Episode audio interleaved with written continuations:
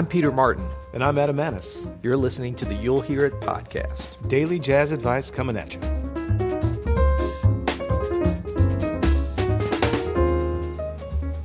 Today we're going to talk about or give you seven jazz musicians with beautiful sound slash touch. Now wait, are we going to talk about it, or are we going to give them seven jazz? Well, I'm always saying where I'm going say give to I know I'm going to give them. It sounds like I'm going to hand deliver either an album or a human or something.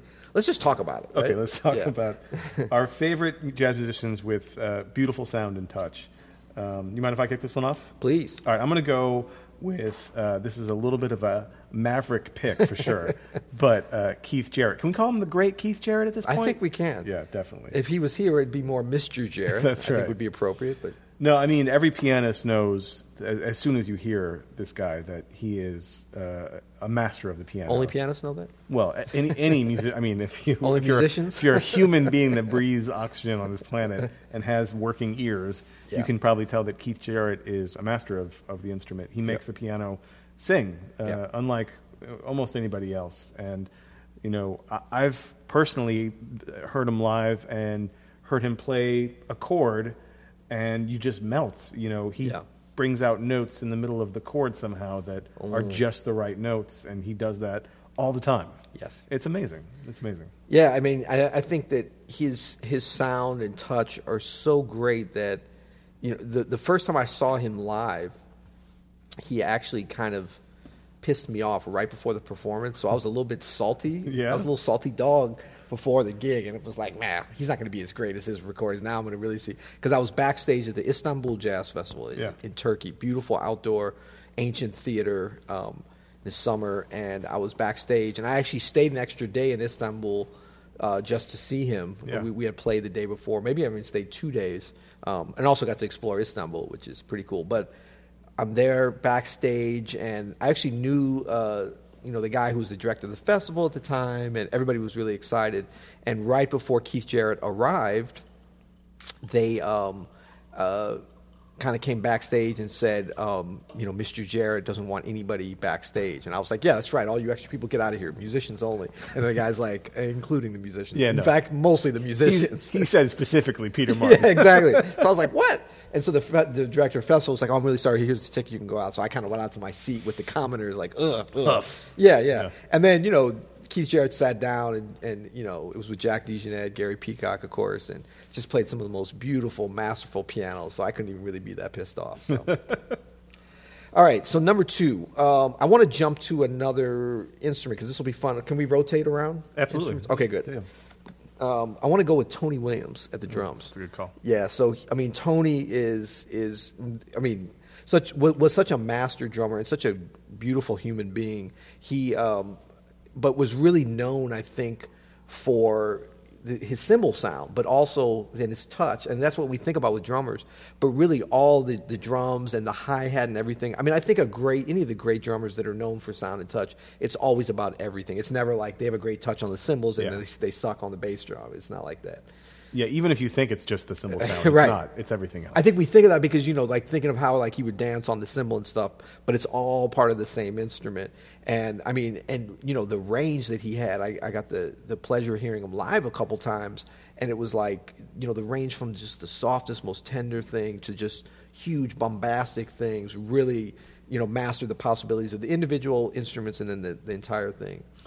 Yeah, I, you know, I think everybody on this list today, now that I'm looking down and scanning what we have ahead, you know, eh, they're all like Tony in that eh, this is all about chops and amazing technique. And it's not about chops how you think of chops of playing fast and burning and loud and high and fast and blah, blah, blah, all Yeah. that stuff. But this is a, a deeper level of chops of of dynamics and feel and touch at every level of dynamics, all over your instrument, the whole the whole technical spectrum. Um, and, and that's going to bring us to number three, and that's Ray Brown. And I don't think there's a more beautiful bass sound in the history of jazz. I mean, that, that is, to me, that is how a bass should sound. Yes. And that's probably unfair to every other bassist. Well, no, but it's no. I think it's I think it's accurate, and I think that you hear. I mean, I'm thinking of some younger bass players that can or that. Well, I mean, most bass players, if not all of them, are influenced by Ray Brown. Um, in, in usually somewhat overt ways, but I'm thinking like Christian McBride Yeah, and, and sure. Rodney Whitaker, Yeah, yeah. Um, Bob Hurst, like where you really hear them channel, especially on certain types of tunes, not only Ray's you know in, interesting lines and and bass lines and approaches, but really that sound. I mean, he had such an influence because of the range of sound and, and how his touch was that you know maybe it's not as much associated with the bass there being that much range there, Yeah. but he really showed showed showed where it was. Yeah, and I think you know part of this too with Ray and with all of these players, it's it's the sound and the technique to getting sound, but it's also their choices as they're playing. Mm. You know, part of a, a big part of his sound were the shape of his bass lines. Yeah. and how he crafted that, and and that's a you know you can kind of always hear a Ray Brown influenced bass line. They have those certain movements. You know. Yeah, yeah. Um, so Great. Uh, number four, at the trumpet, Wynton Marsalis. Who? Well, Winton Marcellus, some people say. I'm unfamiliar. I've actually asked Wynton. I was like, is it Marcellus or Marcellus? He's like, yeah, bro, it's both. That's what he told me. I was like, what? How can it be both? He's like, either one is cool because I'm laid back. No, um, Wynton, I think, you know, is somebody that's really been admired from a very young age, apparently, uh, for his incredible sound on an instrument that does have. I mean, how your sound is is such a big part of, of your playing. We talk about the bass. Of course, it's great if you have a Ray Brown sound, but even if you just have an okay sound, if you got a great pulse and you play the right lines, you're going to do well. Yeah. With the trumpet, if you have a just an average sound, it's it's not really fun to listen to, you know. Yeah. So, so Wynton kind of stands out among, you know, a very small group of trumpet players. I would even say there's some great trumpet players that that don't have his level. I mean, he may have like. Ooh, am I allowed to go hyperbole? Hyperbole alert. We need like a. a, there should be some kind of button. No, I mean he may have like just the purest, most beautiful trumpet sound of the modern era for sure. I mean, of all the greats of Louis Armstrong and Clifford Brown and Freddie. Ooh, I wasn't going to go all the way back and compare. Ooh, I was just saying. I'm like, not. I'm not okay. comparing him to anybody. okay. But you know, Nicholas Payton. Like when you think of great sounds on the trumpet, um, I mean, it's hard to argue that he doesn't have. it's beautiful. It's so gorgeous. Yeah, and I mean, look, that's what we're saying. We're not saying seven jazz musicians with the greatest sound touch, Yeah. well, sound and touch, or the most individual even, but just beautiful. You Yeah, know, yeah. Um, I mean, I think Wynton's sound is very individual too. You can tell it's him, which is great. Yeah. But I mean, he's just got a very warm. Uh, sound and then you know to your point about the bass too like he also is the, the no choice is his technique his finger technique and stuff it all works together to have some great things happen Yeah. Well, for number five, I'm going to go with someone who has uh, certainly has his own distinct sound, uh, and that's tenor saxophonist Stan Getz. Mm. Uh, this is a player that you know within two seconds. That apparently he was a player as well a bit of a player. Yeah. Uh, but uh, you know, everybody knows that big, warm, breathy sound Yeah. that Stan gets, the famous bossa nova recordings, and then also you know, swinging tenor saxophonists Yeah. as well.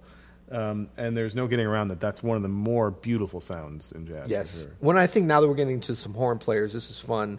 Well, yeah, you know, with bass too, but like we started with with uh, piano and drums. You know, the intonation thing is not as big of an issue, although it, it does have something to do with certainly drums and how Tony tuned his drums. But like with trumpet and saxophone, intonation is such a big part. And I mean, Stan Getz had great intonation, I think, as I recall. I mean, I, Yeah, I think yeah. so. Yeah, yeah, for sure. Um, and you know, Wynton is interesting because Wynton plays like most great trumpet players, sharp, but his sound is so good and it works so well with his style that it kind of works. It's you know, when I used to play with him more, it was always like a- little bit um, startling at first because the piano we can't change the tuning on it and Yeah. like he's just always a little bit above it but it's so like his intonation his relative intonation is so good and his sound is so good it just works for some reason Yeah, but don't you think that sometimes those treble clef instruments that are meant to be on top of everything? Yeah. Like violins sound Yeah. good, just a hair sharper Yeah, than well, everybody they all else. think so for They sure. definitely do. and then when they get in a section, it's just like the Forget mob it. mentality takes over. 449. yeah, exactly. Um, so we've got one, two, three, four. That's five. Good. We got two more. yeah, yeah. Um, let's go to guitar. Sure. And I mean, a lot of great choices here, but uh, I'm thinking Pat Metheny. Um, just saw him play recently and was reminded how, what you know, what just a beautiful touch that he has. And Yeah, I think for Metheny, maybe it's, um, and maybe this is a little bit of a guitar thing, but like the phrasing, you know, has a has a big part. Uh, You know, we probably should have talked about that with Keith Jarrett too. You know, piano and guitar a little bit. Is guitar percussion is percussion instrument? Because piano really is a percussion instrument. I think guitar is in the string family. It's, It's a string family. family Plucked. instrument. Yeah, but it's got a little bit of percussive. Oh, for sure. Thing Yeah, the and, way it's and used, a yeah. similar thing to the piano in that to really bring out the great sound. It's not like the trumpet where you can play one note and kind of shape it and, and, and make it your sound. It really becomes about the phrasing and stuff. And Pat Metheny is such a master of just beautiful phrasing that brings out his beautiful sound and touch. so expressive and such a unique sound too. Yes. I mean, let's not forget that when he sort of developed this sound, that there wasn't Yeah. any other sound like it. No, there weren't three thousand like Yeah. you know guys with long crazy hair trying to imitate him. Like no, we, we take that for granted. That's how influential I think he's been. Is that Yeah. there there are a million copies. And I think Pat has always been a Pat. I call him Pat. yeah, yeah, you know. yeah. Your friend Pat. Yeah, he's um, you know he's a really good example of bringing in technology. Although by today's standards, he's not. He's a very like unplugged kind of player. Totally. But like you know, you know, kind of a lot of amp sound and some effects and stuff to be to to really enhance the sound and become a part of his sound, not get in the way of it like a lot of players do. Yeah. But certainly more technology than, than any of these other people, but in an effective way, I would say. Yeah. Well, I'm going to round out our list with uh, a vocalist, and that is the great Ella Fitzgerald. I think uh, one of the, the most beautiful sounds, um, probably in, in, in music, is Ella Fitzgerald's voice. She just doesn't have a weak part of her voice. There's no, you can't tell where her break is. There's no dipping in tone or texture or color anywhere in her range. She's got a huge range. Yeah. And down low is gorgeous, up high is gorgeous, everywhere in between is gorgeous. And she makes uh, amazing choices. and yeah, I can't imagine a, a- a more beautiful sound than that. Yeah, and I think when we talk about sound and touch, like touch for for piano is, is very obvious because you're touching the keys. For trumpet, you know, the embouchure. For bass, the touch of the the finger, you know, the plucking of the strings. And I would say for vocals, like especially with Ella, it, the, the touch part is still sort of there, like like how she would start notes, like the approach and like just that ability to kind of whisper in at times and just hit it when, when she needed to. I mean, really, you know, treating her own instrument as an instrument because that's what it is, the vocal Yeah. instrument.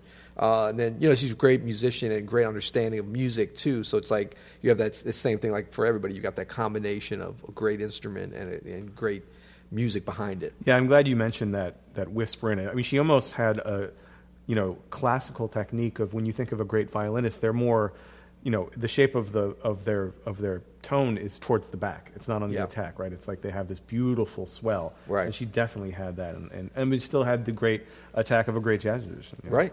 Well, that's why they called her the Great Ella Fitzgerald. so this is interesting. I just realized we had uh, former. Uh, this was unintended, I think, a former husband and wife on the list. Uh, Oh, yeah. Stan Getz and Whit Marsalis were once married. Yeah, I don't know right. if you wow, knew that. that is a really interesting fun fact. No, Ray Brown and Ella Fitzgerald were married for a period and had a child, Ray Brown Jr. Oh. There you go. The Most swinging child ever, maybe. well, a lot, lot riding on his shoulders. yeah, right. Yeah. Um, so yeah, so that's it for the list. We hope you enjoyed it, and um, you know we're doing a big six star push. Did you know about this, Adam? I, I, talked I had not heard about this. Oh, Have yeah, you mentioned this before. Yeah, where we're going for uh, we're going for six stars. We're trying to we're actually trying to, to damage the Apple podcast servers. Love you, Apple. Big shout out. What's up? Um, but you know, we're just we're we're looking for a little bit of love because we're. You, I mean, I don't want to put it. oh, We don't get enough love around here during the week. This has nothing to do with our family life. We just, you know, we're in here. We're working. We're making the podcast. You we're wanna lay down, the man, or you- no, no, no. something It's to all talk good. We're looking for some love on our reviews. Nothing wrong with that. That's right. That's You right. know. Yeah. Please leave us a rating and a review. Six stars if it's possible. It's not, by the way. But, but You're five anti-six, works too. aren't you? Uh, you can also go to you'llhearit.com if you want to get in touch with us. Just say hi, give us a lesson suggestion. Uh, we're happy to uh, answer as many questions as we can on you'llhearit.com. Um, also, we're still running our uh, our. What do you mean still? It's just only been two days. It's only been act two like days. It's been a lifetime. It's probably going to go on for a while too. Uh, our popular uh, discount for all access, the all access pass from Open Studio. That's every single course. Uh, you know, we have a ton of piano courses from our man Peter Martin over here. We have Geoff Keezer.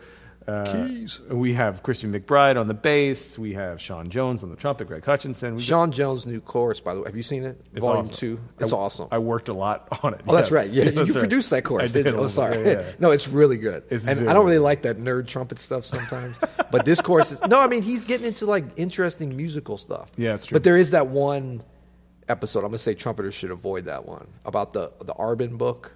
Oh, non-trumpeters don't. yeah, even come near non-trumpeters. Sorry, yeah, trumpeters. You need to get on that. Yeah, for real. Yeah, if you're just avoid that. Check everything else out. You Yeah. know. Well, but anyway, so you can get the annual uh, all access pass. You can save ten percent if you put in "You'll hear at ten in the offer field, uh, offer code field at checkout, and uh, yeah, You'll hear it.